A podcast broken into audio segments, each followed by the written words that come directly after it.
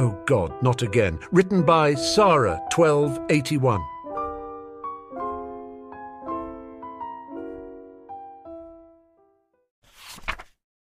As Professor McGonagall handed out the schedules, she paused to inform Harry and Ron that Ron's parents had flewed over their trunks. Surprisingly, Harry had completely forgotten that he'd left the trunks in the car when he'd sent it back, and so he hadn't even been worried. He probably would have noticed that they didn't have any belongings at the school, except that the all night party had ended just half an hour ago, so there really hadn't been time. That would explain how Mrs. Weasley knew that they'd taken the car, though. Ah, well, the lack of supplies could have been really bad, but catastrophe averted. Hermione had wanted to head out to the greenhouses early, but Ron and Harry insisted on going back for their supplies. According to her, they shouldn't have been so irresponsible as to forget them, but, well, they were. Once they finally reached the greenhouses, they saw the rest of the class already standing outside and pointing and laughing at the panicked expression on Ron, Neville, and Hermione's faces as the four raced across the grounds. Harry, on the other hand, would have preferred being late, as that almost certainly would have ended up meaning a loss of house points. Speaking of, maybe he should admit to hijacking the car after all. That should be good for at least a hundred points lost. Still, Harry wasn't quite sure if that would be worth the one more toe out of line threat, or giving up the notoriety of getting away with it.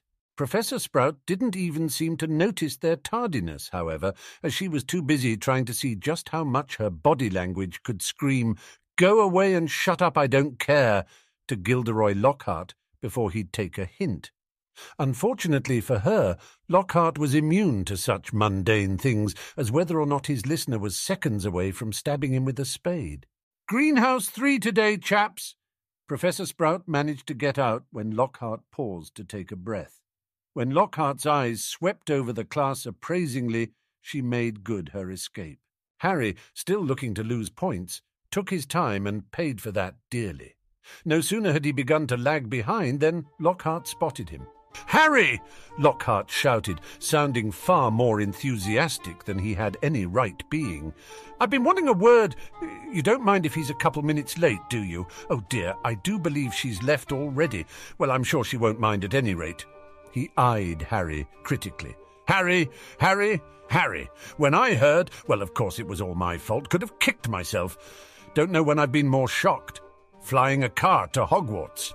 Um, actually, Professor, the rumour is that I flew a car to the Express. And I'm not actually admitting to anything, mind you, so you don't need to worry that people will think you've been a bad influence on me. Harry reassured him, wondering vaguely why Lockhart felt the need to keep saying his name. It was kind of creepy and rather irritating. He didn't like his name that much. Lockhart chuckled. Of course, of course. It'll be our little secret. Still, of course, I knew at once why you'd done it. Stood out a mile. Harry, Harry, Harry. Harry twitched. Seriously, if Lockhart didn't quit this annoying habit of repeating his name over and over and sounding rather perverted, Harry couldn't possibly be held responsible for his actions during the Cornish Pixie. Lesson, he supposed, was the word. But they really hadn't learned anything except Hermione was smarter than their defense against the dark arts professor, and really, hadn't they all already thought that? Well, the male students at least, and the non enamored females. Because I under the mistaken impression that you were Draco Malfoy, you didn't get to make the front page with me, and so you had no choice but to fly a car to the Express in order to finally get that publicity I just know you've been craving. Lockhart beamed, clearly proud. Harry just stared at Lockhart. Did he even read the paper? But I didn't make the front page. It wasn't even mentioned in the paper at all, because no one has any proof that there's more truth in that than the persistent rumours that my Draco Malfoy is the love child of Narcissa Malfoy and Professor Snape. Lockhart chuckled. Ah, yes, I did hear about that. I didn't want to say anything, of course, but I've always suspected. In fact, I made sure to mention that fact in my autobiography. Now everyone can know the truth of such a touching love story. Why, it's a modern day Romeo and Juliet, isn't it? It isn't. Harry had to fight to the urge to burst out laughing.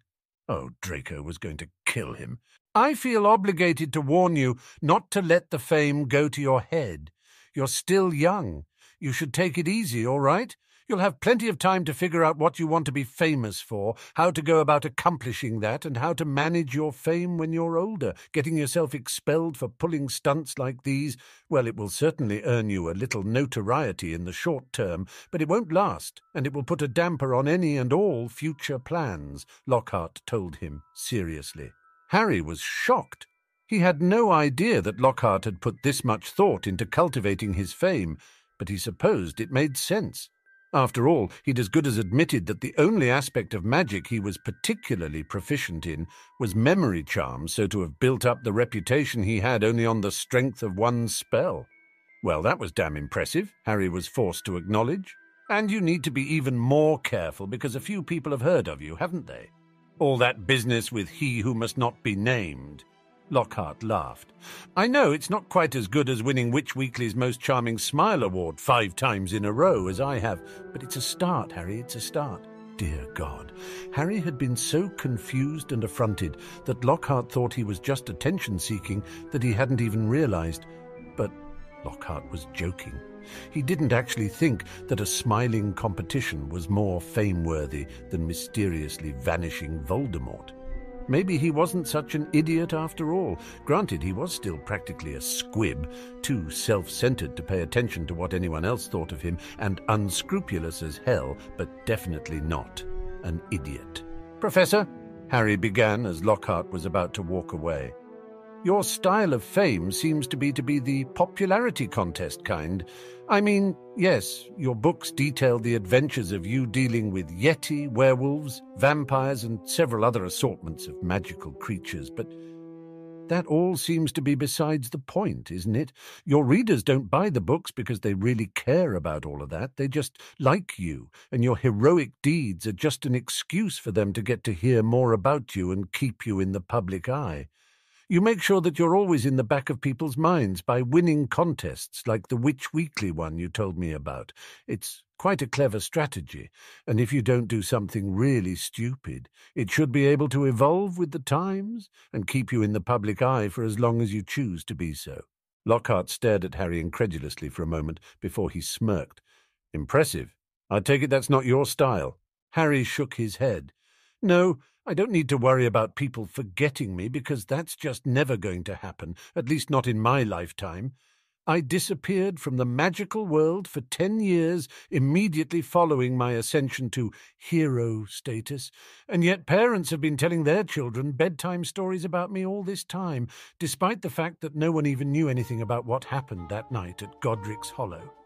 I don't need to remind people that I exist, and since everyone is so enamored with me already, I can just basically do whatever I feel like because unless I do something really stupid, the bad PR resulting from expelling me or anything of the sorts would just make it not worth it. Using this immunity, I can bolster my fame and popularity among my peers by such daring escapades as last year's little treasure hunt and allegedly flying a car to the Hogwarts Express. That's a little callous, don't you think? Lockhart asked, not bothered in the slightest. Harry shrugged. Perhaps. Don't get me wrong, I would do anything for my friends, and I wouldn't just leave them to suffer the consequences that I can evade using my fame. But I have to be careful. If I don't carefully navigate things, then what's to stop some gossip mongering journalist or pissed off bureaucrat from doing irreparable harm to my reputation and making sure I'm not in a position to be able to help the people I need to? It's called being proactive. Well, you clearly know what you're doing, so I wish you well. May both of our fames continue to grow in the years to come. Lockhart told him sincerely and continued on his way. Harry shook his head to clear it. Having a serious discussion with Lockhart was not something that he had ever thought he'd do in either timeline. Ah, well, he was far certain that he was far more than just fashionably late, so maybe he would get some points taken off after all. When Harry entered the greenhouse, Professor Sprout was just about to unpot a mandrake. When she saw Harry slip in, she stopped and took her earmuffs off. And where were you? I was chatting with Professor Lockhart about how famous we both are, Harry deadpanned. Professor Sprout narrowed her eyes. I see. Ten points from Gryffindor for your tardiness, Mr. Potter. You can discuss your fame on your own time. Yes! Harry cheered as he slid into a seat next to Neville. I wouldn't get too excited, Neville told him. Hermione earned fifty while we were waiting for you. Harry threw his head back and wailed, No! Curses foiled again. How could you, Hermione? I thought we were supposed to be friends. Hermione just rolled her eyes. You'll get over it. Face it, mate, Ron told him frankly. Dumbledore likes you way too much to let you lose the house cup. Or hates me too much, Harry muttered. Ron ignored him. Even if you and Snape do manage to end the year at a hundred points or so, and the lowest house point total ever was 116, and that was Gryffindor 1978, Hermione interrupted. Harry couldn't help a quick smile from flitting across his face. That was the Marauders' seventh year, and clearly they'd gone out with a bang. Right, Ron nodded. Even if you managed that, Dumbledore would still end up giving Gryffindor 400 points for whatever really stupid thing you and anyone stupid enough to go along with you without any sort of explanation beyond your scar said it was a good idea, felt the need to do that will land you in the hospital wing for the entire last week of school. Harry hung his head, knowing they were right.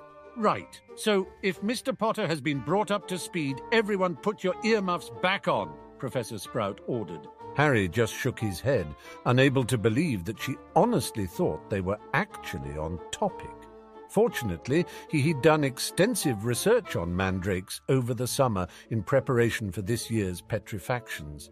He didn't think he actually had anything to worry about until Halloween, though. After all, if an 11 year old could resist Voldemort for two or three months, depending on when she'd started using the diary, Pettigrew certainly could. Hi, Harry, Colin Creevey chirped excitedly. He looked nervous but determined. I'm Colin Creevey. I'm in Gryffindor, too. I know, Harry said quietly, remembering how pale Colin had looked in death and how small. He had no business sneaking back into the castle to fight Voldemort. He was only sixteen. I saw you get sorted. You did? Now Colin was really red. Do you think, would it be all right if... Can I have a picture? he asked, raising his camera hopefully. All right, Harry agreed slowly. If it had been anyone else, or if Colin hadn't given his life long before his time, Harry would have refused and used the opportunity to banter with Draco and Lockhart, but it was strange. He'd thought it was endearing when Ginny had come back to fight, despite being too young, but that's because he'd never thought she'd die. He'd never thought Colin would die either.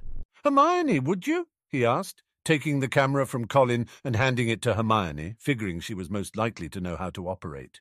Standing next to Colin, Harry smiled as the flash went off. I'm just saying it's weird, Ron said again as they headed towards defence. And I'm just saying leave it, Harry retorted irritably. But you hate it when people get all crazy and starstruck around you, so why would you? Ron tried again. Harry whirled around. Because he reminds me of a friend of mine who died, okay? Now just drop it. Ron paled, as he always did, at the thought of death. Even at twelve, he was still so sheltered. Harry took a deep breath and then headed to his seat. I see you've all bought a complete set of my books. Well done, Lockhart was saying. I thought we'd start today with a little quiz. As Lockhart continued to drone, Hermione turned to Harry and glared. I still can't believe that you didn't buy the books. How can you possibly pass this class if you don't get the textbooks? Harry sighed dramatically. First of all, they're not textbooks, they're storybooks. Secondly, I'm a celebrity. I come with a built in BS ability. Third, Lockhart would never risk the wrath of his adoring public by flunking the boy who lived and or silenced. And finally, it's all about the final exams anyway. Hermione still didn't look happy, but Lockhart just placed a quiz down in front of her, so she was forced to let it go. Let's see, Harry muttered staring at his own quiz. 1. What is Gilderoy Lockhart's favourite colour? Famous, formerly hot magenta. 2. What is Gilderoy Lockhart's secret ambition? To be able to take credit for every dangerous magical creature that's defeated anywhere in Europe. 3. What, in your opinion, is Gilderoy Lockhart's greatest achievement to date? The building and management of his adoring fan base. And so on it went until finally Harry got to the last question 54. When it is Gilderoy Lockhart's birthday, what would his ideal gift be? The recent defeat of a dangerous magical creature in a mysterious manner with no witnesses. He was pretty sure that his answers differed from what was in Lockhart's books. Not that he had ever read them, of course, but still they were bound to contain fewer references to his obliviating habit. But he still felt that they were appropriate and somewhat accurate. Glancing through the tests, Harry could tell when Lockhart got to his, because he just stopped and stared at it for a few minutes before shaking his head and moving past it without a word. When Lockhart was done giving the class the answers, and Harry and Ron were consequently done playing wizarding chess, Neville was done watching them, and Hermione was done lecturing them about the importance of paying attention while simultaneously taking notes like the girl genius she was, he moved on to the next part of the lesson Cornish pixies. Harry tuned out Lockhart's attempt to convince the class that Cornish pixies were in fact highly dangerous creatures because he didn't think he could stop himself from saying something that would probably land him a detention. Normally, he wouldn't care, but there was no way in hell he was going to get stuck answering Lockhart's fan mail again. Right then, Lockhart declared grandly, throwing open the door to the pixie cage. Let's see what you make of them. Harry watched impassively as the released pixies rushed around the room, destroying everything. Peskipiksi Pesternomi, Lockhart bellowed after waiting until the class was suitably impressed.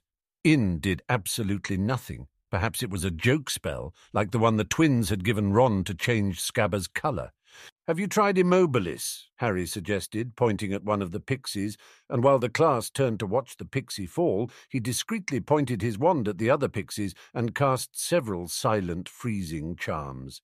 How did you do that? Seamus asked. Harry rolled his eyes. With my incredible awesomeness, we've been over this guard. Well done, Harry, Lockhart beamed as he brushed himself off and got out from behind his desk. Fifty points to Gryffindor. Harry sat frozen in horror. No matter what I do, there's no escaping it. Just kill me now. We hope you enjoyed this chapter. Please consider supporting our project by joining our Patreon linked in the description. Or become a member here on YouTube, where you will get access to several additional chapters weeks before they release.